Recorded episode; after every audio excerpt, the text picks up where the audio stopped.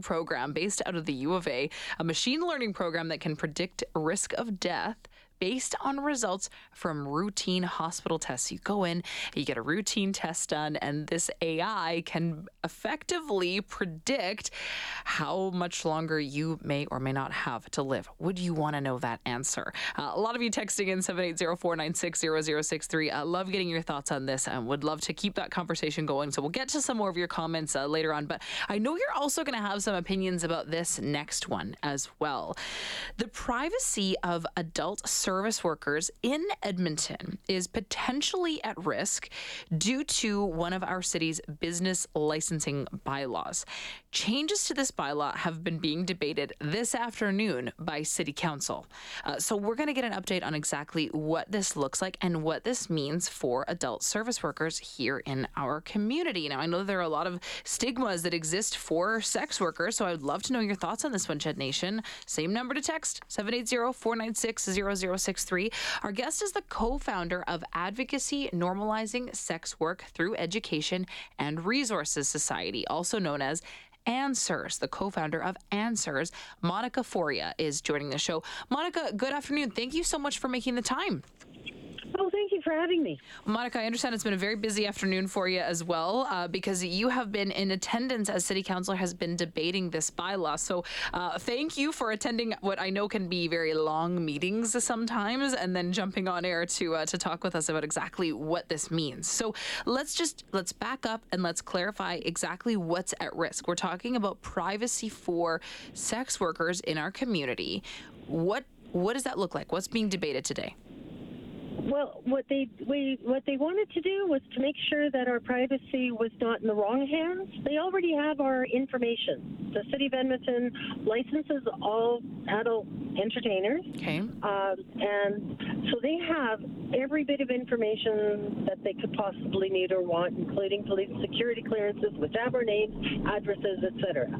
Uh, what we didn't want was we didn't want to have anybody have access to our information outside of the city of Edmonton. So, owners, coworkers, um, data breach possibilities because things get on computers. You know yourself, probably half of your credit card uh, holders have been hacked, and and we just didn't want to get the wrong information in the wrong hands. So, so And, what, uh, what it currently yeah. like, Monica, and and help me to define this if this isn't right, but the current way that it operates is that adult service businesses, like uh, I think body rub par- parlors, um, strip clubs, have to keep a list of the people that are working in those businesses. So right. what well, you're they tr- still can do that. They can still do that, but they only will have um, the information that's on our licenses. And our Okay. licenses only have our pseudonyms, um, our account number with the city, and the expiration date on the card, nothing else.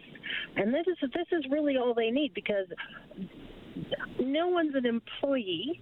okay. Uh, every everybody's treated like a subcontractor, so it's not like the house takes the money and then pays the worker.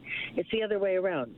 It um, it's the the worker takes the money and then pays the house for the affiliation. Okay, so i what I guess I have trouble understanding then is if the establishment that you're working in, even if you're not necessarily an employee of that establishment, doesn't have your personal information, how are you then protected in an instance of violence or or harm? How how would that wouldn't that's that's not actually the same thing. It's uh, there's nobody that needs to know your name specifically prior to a violent act, and afterwards you phone the police. But wouldn't it add? I guess what I'm trying to ask is, wouldn't it add some sort of protection to to the worker if the business was able to to account for who that person is and have their information?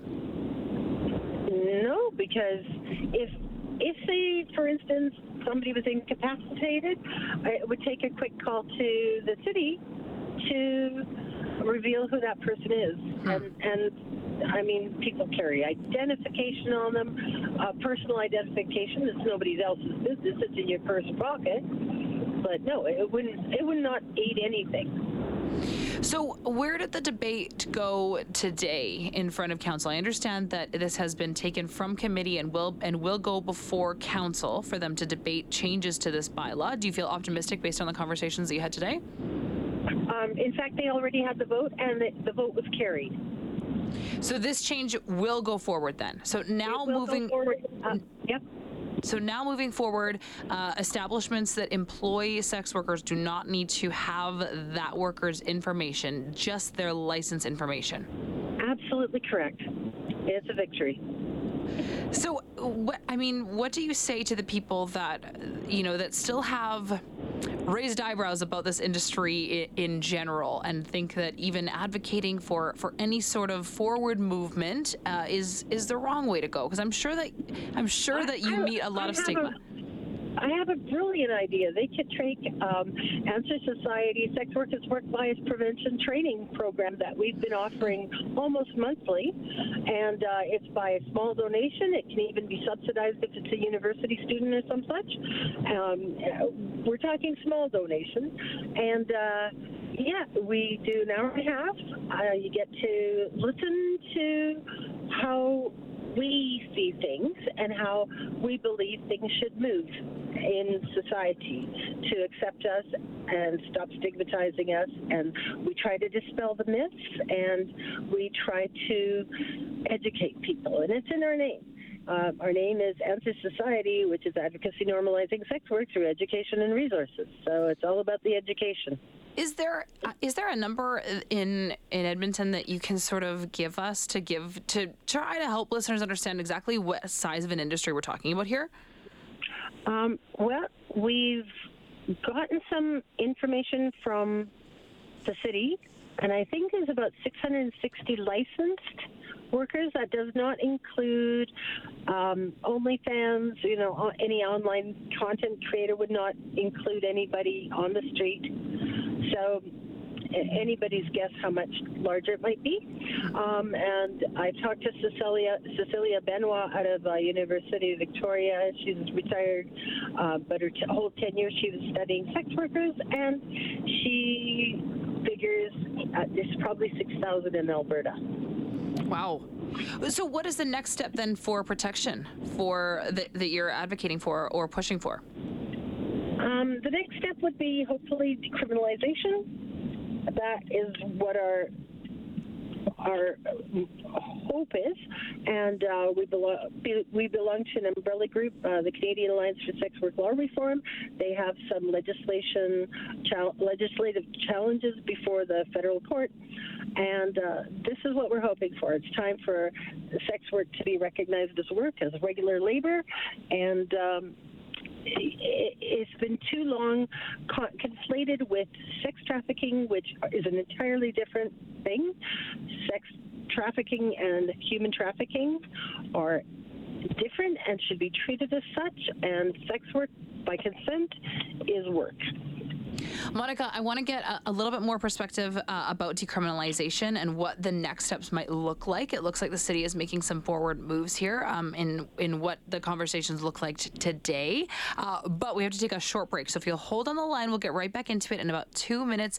Uh, we're talking to Monica Forya, who's the co-founder of Advocacy Normalizing Sex Work Through Education and Resources Society, also known as Answers. We're going to get right back into it coming up in three minutes on Chelsea on Ched. That's surprising. It's Chelsea on Ched. 630 Ched, Edmonton's News. Today's talk.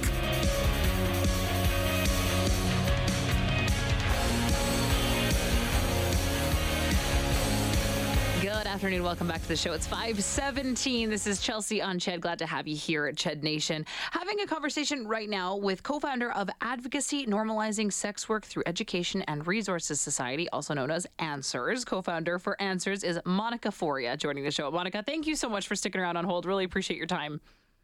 Thank you. So, Monica, we're talking about a change that the City of Edmonton made today. They changed a bylaw uh, that did mandate that adult service businesses must keep a list of the people working in their establishments. Now they're doing away with that. Now, uh, as a as a sex worker, an adult or, or an adult service worker, uh, now that business that you work in does not require any of your information, just your your license number or and your pseudonym. That's that's it. So this is a forward move.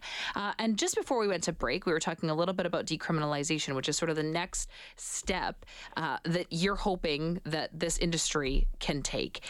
I think you have an opportunity right now to address a lot of stigma, though, that really surrounds sex work. So I want to I want to talk Absolutely. a little bit about what decriminalization means to you and why it's something that that you feel is so important.